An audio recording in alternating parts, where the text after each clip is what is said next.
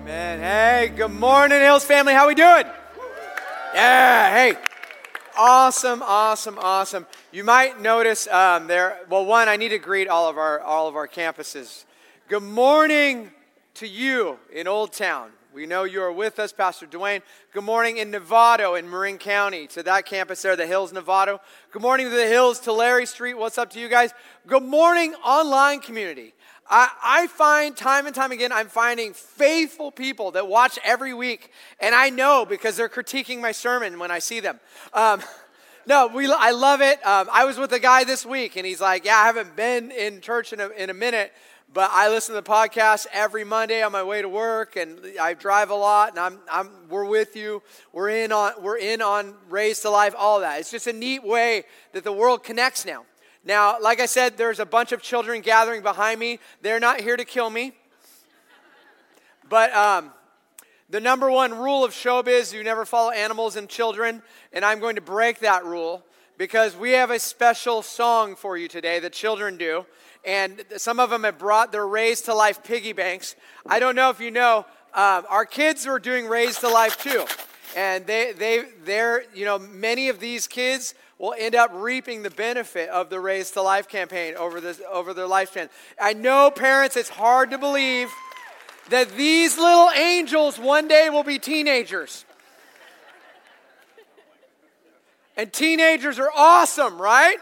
Okay, yeah. So, so yeah. But one day they will, and they'll reap the benefits of it. So here's what I need from the people in the room is it's scary to be on stage sometimes. You guys, as beautiful people as you are, you're frightening looking. So you need to encourage them and get them going. And uh, let's, um, as they're piling on, I think we're just going to get going. So let's get it going. Let's start the song.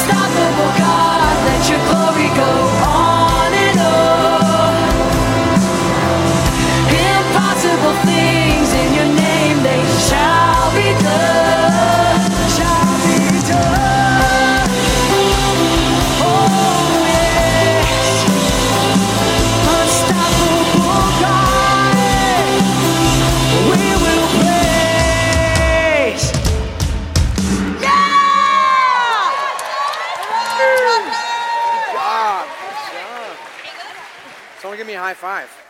Give me a hard one. Come on, high five. Big one. Oh, ow.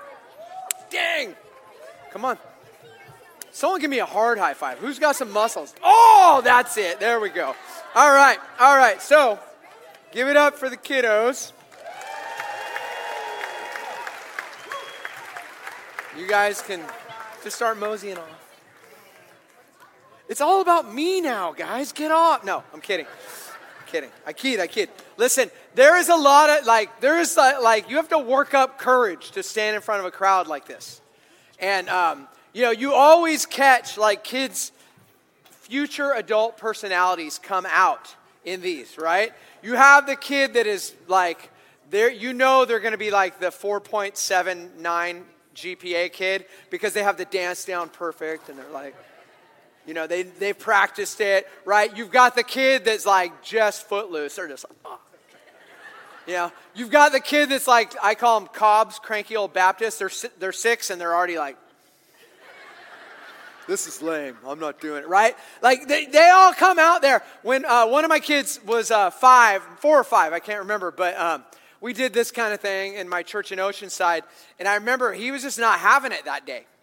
So he comes out and, you know, they're singing the song and he's totally cranky old Baptist. He's just scowl on his face like, this is lame. Can't believe my dad's making me do this, you know, because he didn't want to do it. And I was like, well, you can talk to your therapist when you're an adult. You're going up there and doing it. I've got trauma from singing in church. Um, so halfway through the song, I know what he was doing. He's like, oh, I'll show my dad. He, Pastor's son proceeds to take his shirt, pull it over his head, and stand like this the rest of the song. I guess he did. He got me. So, anyways, um, I think he got his mom more than me. I thought, I actually, there was a part of me that was really proud. that little rebellious streak, I'm like, I know where that comes from. Anyways, so, um, you know, G.K. Chesterton, who was one of the great writers of the 19th century, he, he talked about courage, though, because courage is a thing. Like, you, like, we were all called at some point in our life to be courageous. Like, there's something in the human spirit that we want to be courageous. It's why when we watch movies and someone does something courageous, they stand up for something, they stand out, they take a leap of faith, whatever it is, it makes the human heart soar. And the reason it makes our soar, our heart soar, is because you were created by God to do courageous things, to step into places that you didn't know how it was going to turn out. And as scary as it is, you were created by that. That's why when you do it, it like there, something happens in us. But here's the thing the world we live in is contrary to that. The world you live in, you and I live in, is designed for us to not be courageous. It's designed for us to be very comfortable. Like, so comfortable, I don't even have to drive to McDonald's anymore. I can have someone drive it to me, right? I, I, I have all the technology in the world. I don't like I don't have to take risks. I can watch movies about people that have taken risks. I don't need to go on adventures because I can watch a show about someone going on an adventure. I can read a blog. I could watch a reel. I could watch a TikTok of, uh, you know, a seven second TikTok of someone that's doing something adventurous. I could put on an Oculus and climb Half Dome. I don't have to do those things anymore. And here's what's really happened is it is killing the human soul. The soul of the modern person is sick because you were called to live a life of faith. And G.K. Chesterton said it this way He said, The paradox of courage is that a person must be filled, or that a person must be a little careless in their life in order to keep it. The paradox of courage is that a person must be a little careless with their life in order to keep it. I, I hear quotes like that and I'm like, yeah. And I get it. I like everyone has a different personality, and I'm a bit more of the bungee jumping, pinto driving, skydiving kind of kind of guy. Like I like risk. I like things like that. It's not that I'm not scared of them. You know, if if I'm about to paddle in on a big wave or I'm standing at the edge of a cliff or I'm doing something like that, I am scared. My heart is racing. I step to the edge and go, "Oh." And then I go, "Oh." Let's go, right? Send it, And, and I get it, not everyone has that, but there is something in every human that wants to be courageous, wants to do something courageous, wants to be part of a group that does something courageous. That's your daddy put that in you. Your heavenly Father put it in. So today is the last day of our Raised to Life um, series. And some of you are like, finally, a five week giving series, you're killing me. I get it, I get it. But, but you have to know something. The goal of this thing was that, ever, that anyone that calls Clovis Hills their home, we would have 100% participation. And what I mean by that is that they would be all in on this gospel initiative called Raise to Life. In Raise to Life, we're trying to do three things in the next two years. We want to raise up new disciples, we want to raise up new churches, and we want to raise up new buildings. We want to see 2,000 people say yes to Jesus. We want to see 1,000 people step into the waters of baptism. That's that 2,000 new disciples. We want, to, we want to see five churches planted here in the western part of the United States. We want to plant 10 churches overseas, and we want to train 300 church planters overseas. That's a total of over 30 years, 500 churches planted thousands, tens, hundreds of thousands of people affected with the gospel of Jesus in just a two year initiative. And then finally, we want to raise new buildings. We want to, we want to, we want to retrofit old buildings. We, we want to see new light through old windows. We want to see God at work at our Tulare Street campus, our Old Town campus, our Novato campus, here on our North campus. All of those things. And what we're calling the people of God to do is to pray and decide how do I get in on what God is about to do over the next two years. So this morning, I want to read to you from Joshua chapter 1. See, the background to it is, is you know, Moses and the Israelites, they left Egypt and they roamed the desert for 40 years. And I could get into that, but um, they, God had always promised the Israelites the promised land. This, this little area between Lebanon and Egypt and Syria and, Iraq. And Iraq and, and th- this portion of land, and it's really kind of the center of the planet, and all the continents connect that way. And God had promised that to this guy, Abraham, who lived way before Moses. And then it was promised again to, to Abraham's children and whoever would come after him. And then when Moses and the, the Israelites left Egypt, they thought they were going to the promised land. And they ended up having to roam the desert for 40 years to live nomadically and learn to become God's people again. And now Moses has died. And God says to Joshua, It's on. You're going to move into the promised land. You're going to move into that place that I promised your forefathers. As crazy as it sounds, you're just going to go in there and you're going to take it over. You're going to go to war. And Joshua had to lead a group of people into something incredibly uncomfortable, not just one moment, there were many moments, it was years of moments where they had to trust God, where the future was uncertain and things appeared bleak. And I want to read to you from Joshua 1 6 because the, thing, the, prom, the great promise of Scripture is in this passage here, and it starts in Joshua 1 6. If we could put that scripture up, right? The Lord comes to Joshua and he says, Be strong and courageous. Because your life's going to be really comfortable and you're just going to have blessing upon blessing and, and you're going to get Uber Eats and um, you'll ride unicorns on rainbows and eat Skittles all day. No, it didn't say that, did it? It says, be strong and courageous. Why do you need to be strong and courageous? Because you will lead these people to inherit the land that I swore to your ancestors. And it, what God was reminding Joshua, and Joshua knew it, is hey, this is going to be hard. It's going to be uncertain. We don't know how we're going to get it done. You know, I'm sure there were people like, Joshua, we're going to the promised land and we're going to fight all those Canaanites and we're going to take the land from them. How are we going to do that? And Joshua was like, I don't know, but we're going and we'll figure it out when we get there. And you planner types, let me tell you.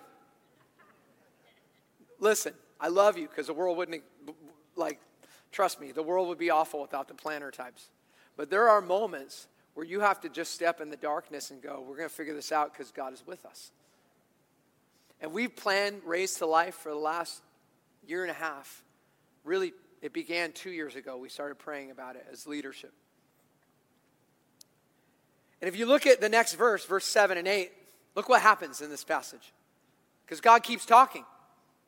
And he says it again be strong and very courageous because your life is going to be blessed and you're going to live your best life now and you're going to have a really nice car and your kids are going to go to it. No, it didn't say that whatsoever. Why did he need to be strong and very courageous? Because it was going to take faith. Faith and courage, like, are hand in hand, hand in glove. He says, Be strong and very courageous. Be careful to obey the law of my servant Moses that he gave you. Do not turn from it to the right or to the left, that you may be successful wherever you go. Keep this book of the law always on your lips meditated on, on it day and night so that you may be careful to do everything written in it. And then you will be prosperous and successful. So, what we've said over the last five weeks, God reiterates it here again. When you obey God, you will always be blessed. You may not be richer, you may not be always happy, that's never been guaranteed in this life whatsoever, but you will be blessed when you obey God. Sometimes beyond your means, you, you can't imagine. Sometimes miraculously. Sometimes it's just a simple fact that God has more than you, and you can't outgive him. And he's always going to give, give back to you. So look what, it, look what it says in verse 9. Next verse. Have I not commanded you? Be comfortable. Oh, oh, wait, I'm sorry. Third time. Third time. Be strong and courageous. Do not be afraid. Why would he say, do not be afraid? Why would God say something like that? God would never lead us into danger. Oh, nay, nay. I love, you know, in the, the Chronicles of Narnia books that um, C.S. Lewis wrote, you know, when they ask about Aslan, Aslan is the lion in the, in the story, and he's really the, the, the representation of Christ in that story. And, and um, they're talking about him, and Lucy, the little girl, has never met Aslan. She's never seen him. And she goes, Aslan the lion? Is, is, is he safe? And the beaver says, Oh, no, he's not safe at all but he is good. But he is good. The Jesus we follow, guys, is not safe. He is good.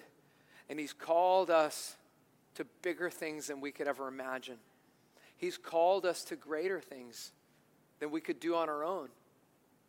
And it will be dangerous, and it will. We don't know how things work out when we take steps of faith in our life. But here's what we do know.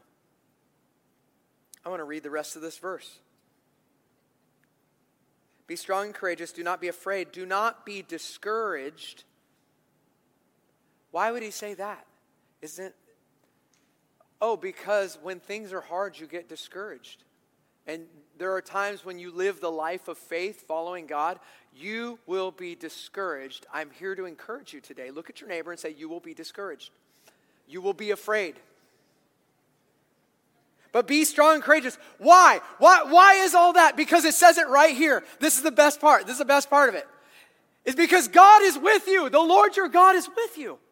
It doesn't matter that yes, you will be scared. Yes, you will be you will be uncomfortable. You will be discouraged, but God is with you. That yea, though you walk through the valley of the shadow of death, I will be with you. Is what he's saying. My staff and my rod will comfort you.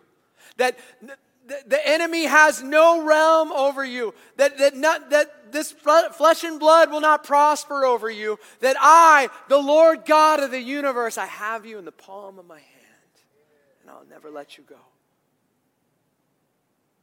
So, Joshua, if you look at the, the next last two verses, I want to read you this passage. It says, So Joshua, verse 10 and 11, ordered the officers of the, peop- of the people, go through the camp Tell the people, Get your provisions ready. In three days, in three days from now, you will cross the Jordan here and go and take possession of the land the Lord your God is giving you for your own. Here's what Joshua understood about faith Joshua understood that faith is, is a moment and a life. So Joshua, guaranteed, like he knew, like this isn't just I'm going to do this one thing and then God's going to make it all magically happen. Because sometimes when we read the story, right, we just think like, oh, it just unfolded in, in one hour and 45 minutes and then the credits roll, right? But I don't know if you realize this. The Israelites were at war in the promised land for years and years. Like when Joshua got to the Jordan River, if you were to picture the Jordan River, um, if you could picture the San Joaquin River coming out of the Friant Dam right now, it's about that wide. It's very deep. It would have been in the springtime when, the, when this happened. So all of the snow from Mount Hermon, which is like, if I'm giving you like kind of topical distance, it'd be like Mount Her- Hermon is in Madera and all the snow there at six, 7,000 feet is melting in the spring and it's flowing into multiple streams flowing into this big sea, the Sea of Galilee. It's a freshwater lake. And then from the Sea of Galilee, it flows into a river called the Jordan River. And it goes from about, um, Sea of Galilee is about 2,000 feet. It goes from 2,000 feet to the Dead Sea, which is um, the lowest place on the earth, 1,700 feet below sea level. It goes fast from the Sea of Galilee to the Dead Sea. So it's rushing, it's hauling. It's not like our San Joaquin in a drought where it's like, it's moving. And there's other rivers feeding the Jordan. And he gets to the edge of this river and it's just flowing and it's deep. And he goes, Oh, okay. And he's got, he's got to get all these people across it. And the Lord said he was going to part it. So he comes to it and he has to take that one step, that moment when the Lord parts the waters and he has to go, let's go. But imagine if he only took one step. Yeah, eventually God would get tired and wipe him out. God would be like, "Eh, you didn't, you didn't walk long enough. You just took a step into the Jordan. Now drown." But he doesn't do that. Joshua understood that the life of faith was not just the first step. The first step is the hardest step, but really it was a life of I'm going to keep putting my foot in front of the other. I'm going to do what I've been called to do. I'm going to do what is right. And that's what faith is. It's a moment and it is a process, it is a decision, it is a long obedience in the same direction. So, I don't know if you know this, this church 30 years ago, um, they, the, the founders of this church, some, some of you are in this room right now. Uh, per, the first, first bit of, of what was Clovis Hills is they bought 40 acres of land right here where this campus sits.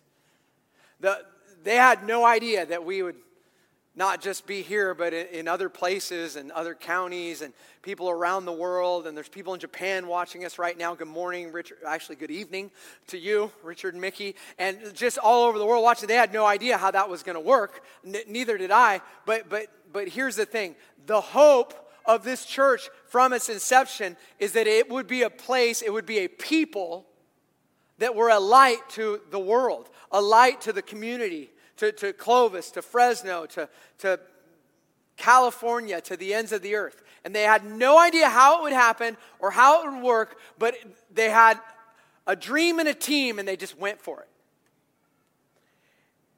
And Jesus, he says this in Matthew.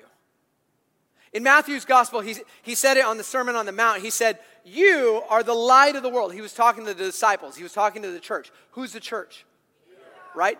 Well, that was good. We're the church. This is not the church. The building is not the church. This is a, these are boxes where the church sits. As a matter of fact, we've, we've got four of them where the church sits. You count the venue, there's five. They're just, they're boxes. They're, they're holy places where God's people come together and lift him up. And we believe that when the Son of Man is lifted up, the world will be drawn to him. But you guys are the church. You take Jesus into this community. You are the ones that, that if you think about it, God had no other plan but you to take Jesus to the world. I'll get to that in a minute. Let me keep reading the scripture. He says, You are the light of the world, a town built on a hill that cannot be hidden. Neither do people light a lamp and put it under a bowl. Instead, they put it on its stand, and it gives light to everyone in the house. And in the same way, let your light shine to others that they may see your good deeds and glorify your Father in heaven. See, there is this concept that when Christ is in you and you are lifting him up in your life and you are obeying him, that the world sees that. And some of the world goes, ew, ew, right? But there are those in the world that God has been wooing and calling and drawing to him, and they see it and they go, oh, I want that. I want him. And that's how you be the church, is you obey Jesus everywhere you go, right? And see, do you remember when um, villages were like, they would build the church and then they would build a town around the church building? Have you ever seen, seen those? I think we have some pictures of them, right? Yeah, there's one. It, it, was built that way because the church was really the city on the hill. It was, the, it was the, the light to the town. It was the place where if things were bad, if someone was sick, if someone was dying, if someone was hurting, if a marriage was troubled, if something was going on, we know where God's people are. They're right there. We know where to go to find Jesus. It's right there. Right? See, the people that first started this church, they were no different than us. They were a ragtag bunch of sinners. I know some of them, they're worse than us. Listen, I'm kidding, they're not.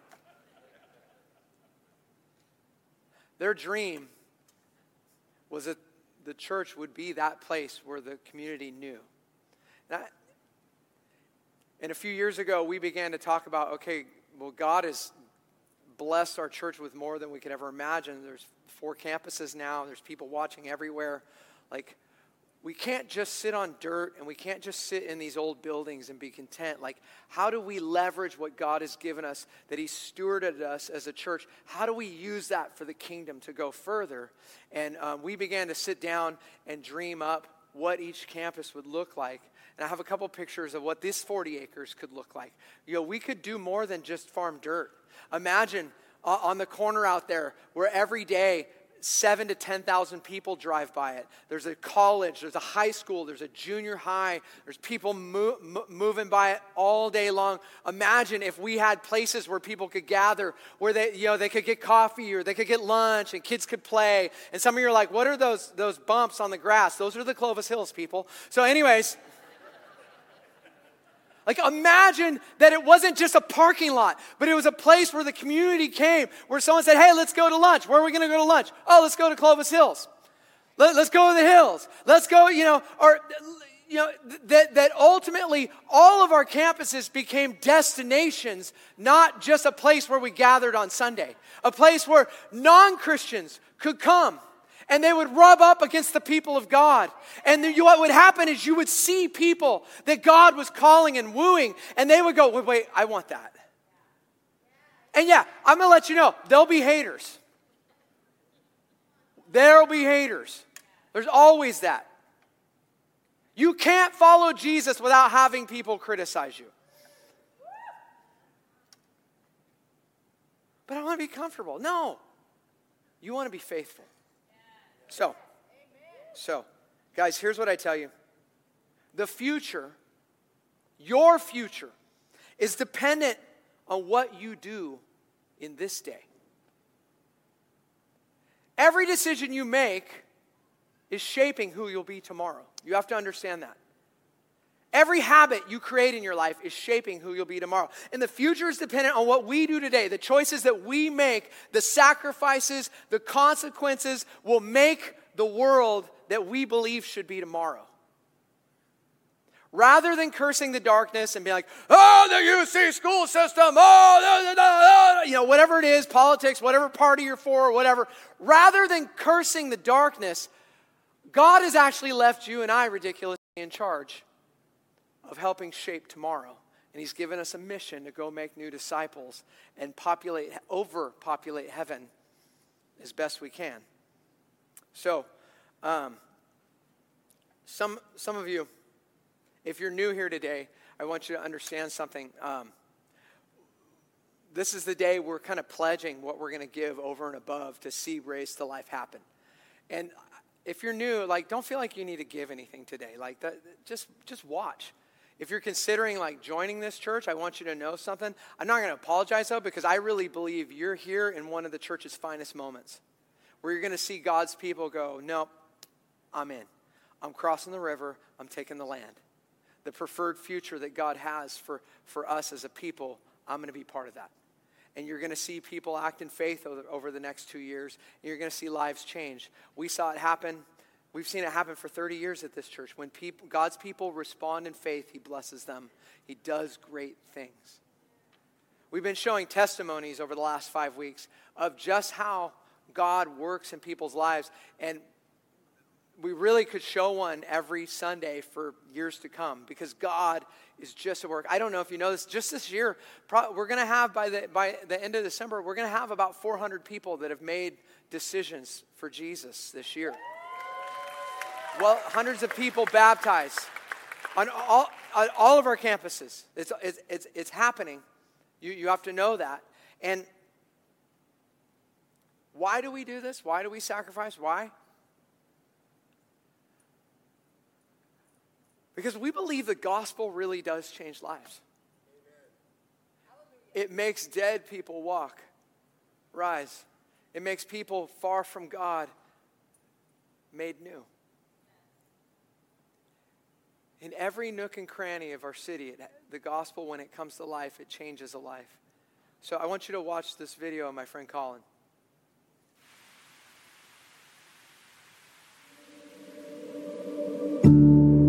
I grew up in West Virginia. My mom had me she was 15 years old. Uh, mom and dad never got married. Uh, my life looked like a lot of moving around because my mom had uh, different husbands, different boyfriends. So I had like 100% freedom as a seventh, eighth grader, with not having so much stability, kind of just started trying out whatever I wanted to do. Started doing drugs, alcohol. Um, girls, um, but after a while, uh, I started getting really exhausted from that. And uh, my dad had always talked to me and was like, hey, if you want to ever come live with me, you can. And just the year prior, he moved from North Carolina to California. Um, so we go to Fresno, we unpack into our house, and um, one goal that was on my mind was to find a church my friend invites me to an outreach night. Um, so I'm like, okay, I've been looking for a church. I'll go check it out. And I go, Mike, come check it out. Uh, I started meeting friends and um, coming every Wednesday night. And so halfway through my sophomore year, when I start uh, really getting into church and my relationship with Christ, COVID happened. My dad and stepmom were very strict with COVID. So I wasn't able to go to church in person. October 2021, I'm at Home Depot with my dad, and he tells me, Yeah, my eyes were looking pretty yellow yesterday, so I went to the doctor. And they said I probably have cancer. A month and a half later, he dies from cancer.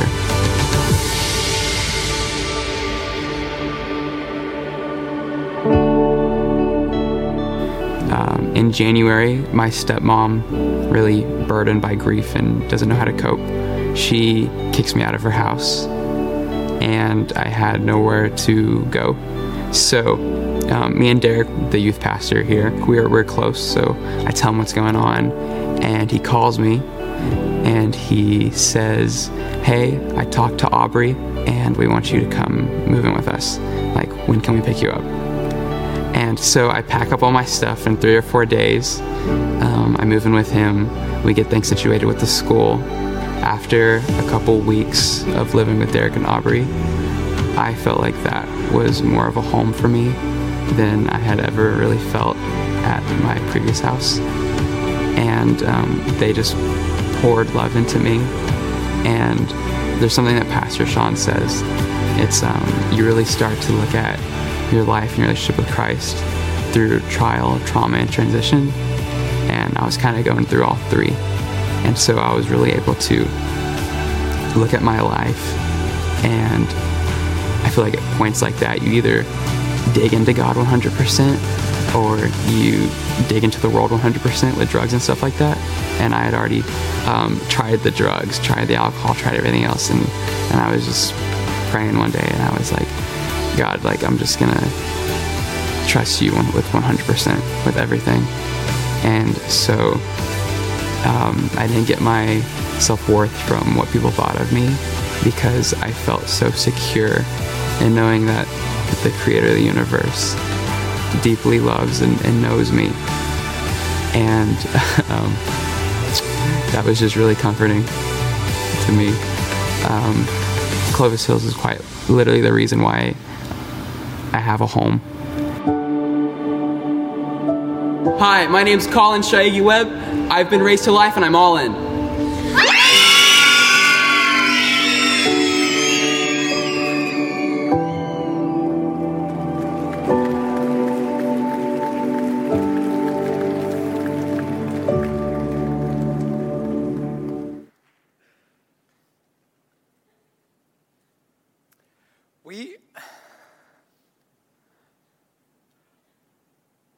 We do matters. The local church really is the hope of the world. God has no other plan for redemption on this planet.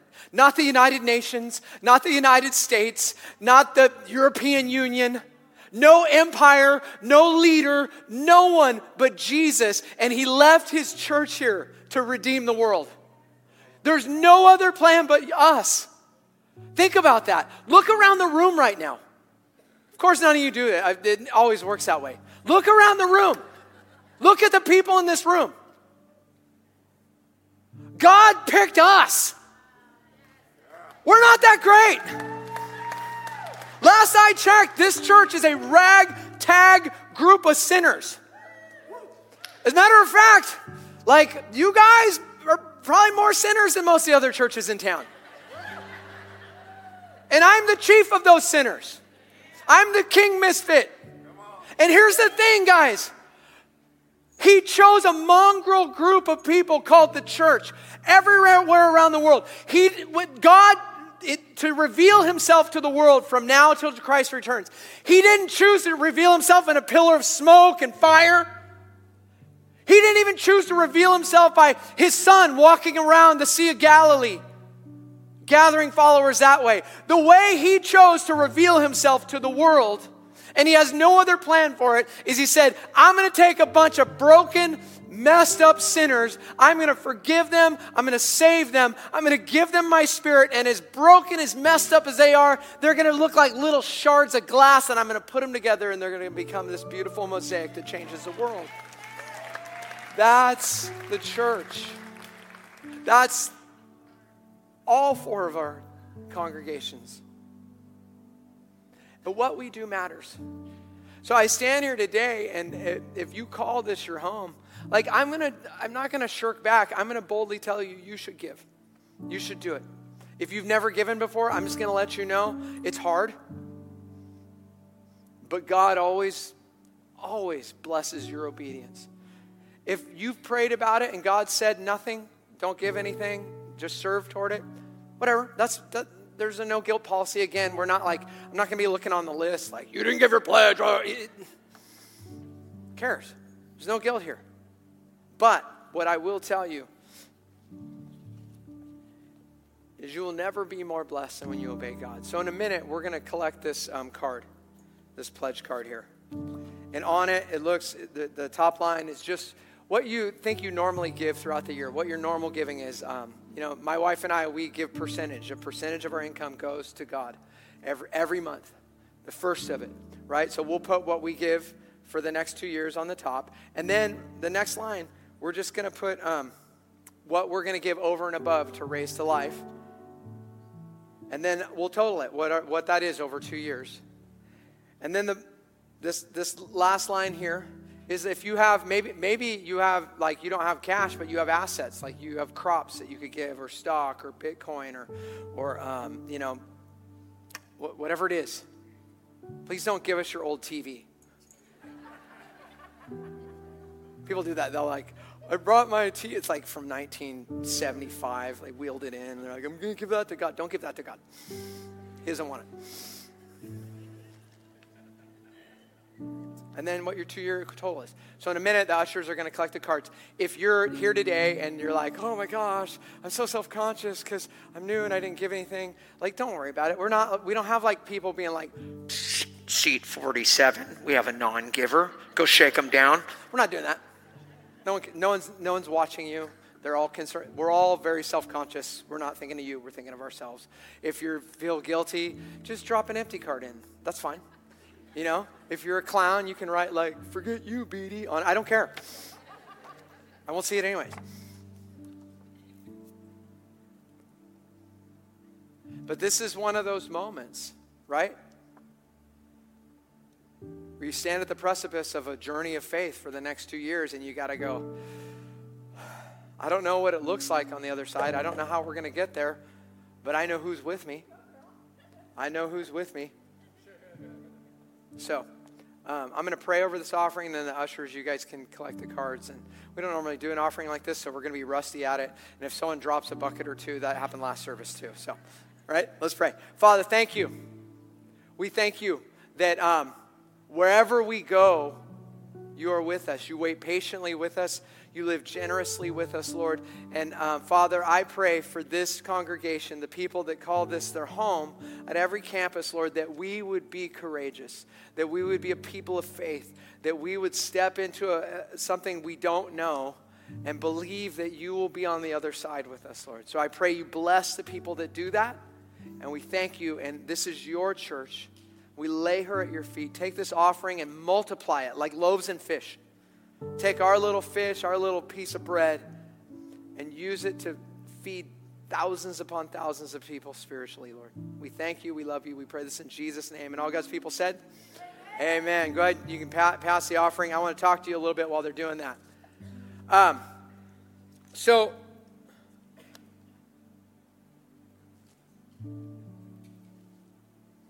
what we are all about at this church.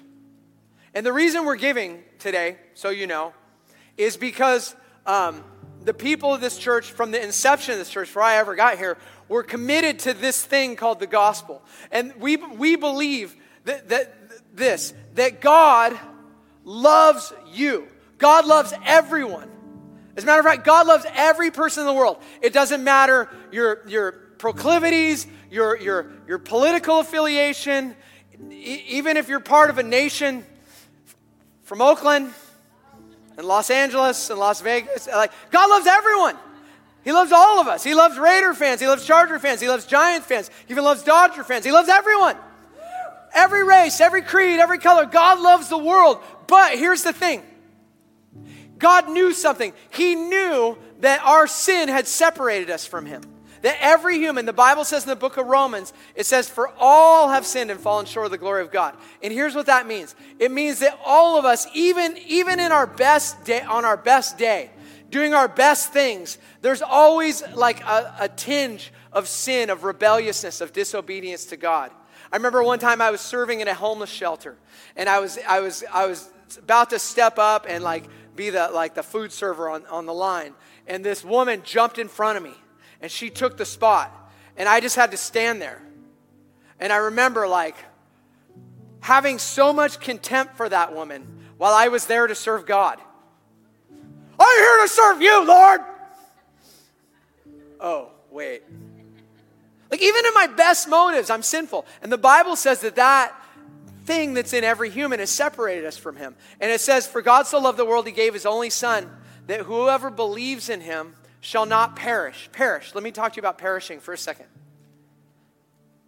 Sometimes we think about, like, because the Bible says, for the wages of sin is death. And it's not just, eh, I'm dead. It, it's, it's spiritual separation from God forever. When you think of perishing, if I set a banana on my podium and I leave it here for a week, it will perish. And it is a slow process that it goes from how, how it was designed to be to this smelly, disgusting, gross thing. And eventually it just keeps perishing. And guys, that's what our sin does to our soul apart from God. But the Bible says this that you were made to know God, you were made to be connected to God. This is why He sent Jesus for you. And the, the, the Bible says Jesus came, he, Jesus said, I came that you might have life, you wouldn't perish, that you might have life and have it abundantly. And here's what that means that Jesus came for you because He created you. He knows the person you were meant to be. And He came to restore you to become that person. But until you receive Him, it says in John 1:12, but as many as received Him, to those who believe in His name, He gave them the right to become a children of God. That when you receive Jesus, then you no longer perish and you can take hold of the abundant life that God's given you. And some of you are like, yeah, but I don't know what that looks like. I don't know how to do that. I don't know how to get. Listen, this is the beginning of the walk of faith. That you you don't know how it works, but you say, I believe you, Jesus. I trust you. I don't know how I'm going to get there. I don't know how you're going to get me to become that person. I, I, I'm new to all this, but I'm going to trust you. And I'm going to receive you to forgive me of my sins and make me the person you want me to be. And in a moment, if you've never done that, I'm going to give you the opportunity to do it. See,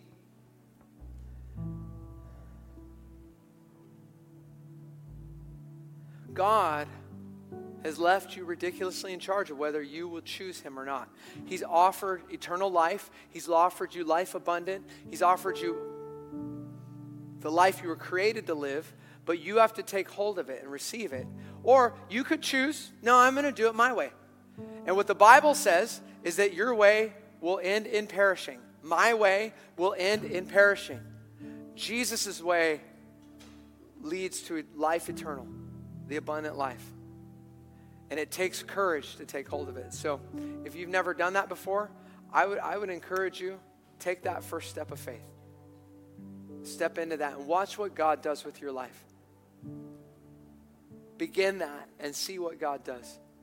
Jesus said in Revelation 3:20, he said, "Behold, I stand at the door and I knock if anyone listens." What that means really, it's an analogy that Jesus, the God of the universe, he loves you. He wants a life for you. He stands at the door of your heart and says, "I want in. I want you. I have this for you. Please take it. Please take me." And but he will respect what you choose. And if you decide to put it off,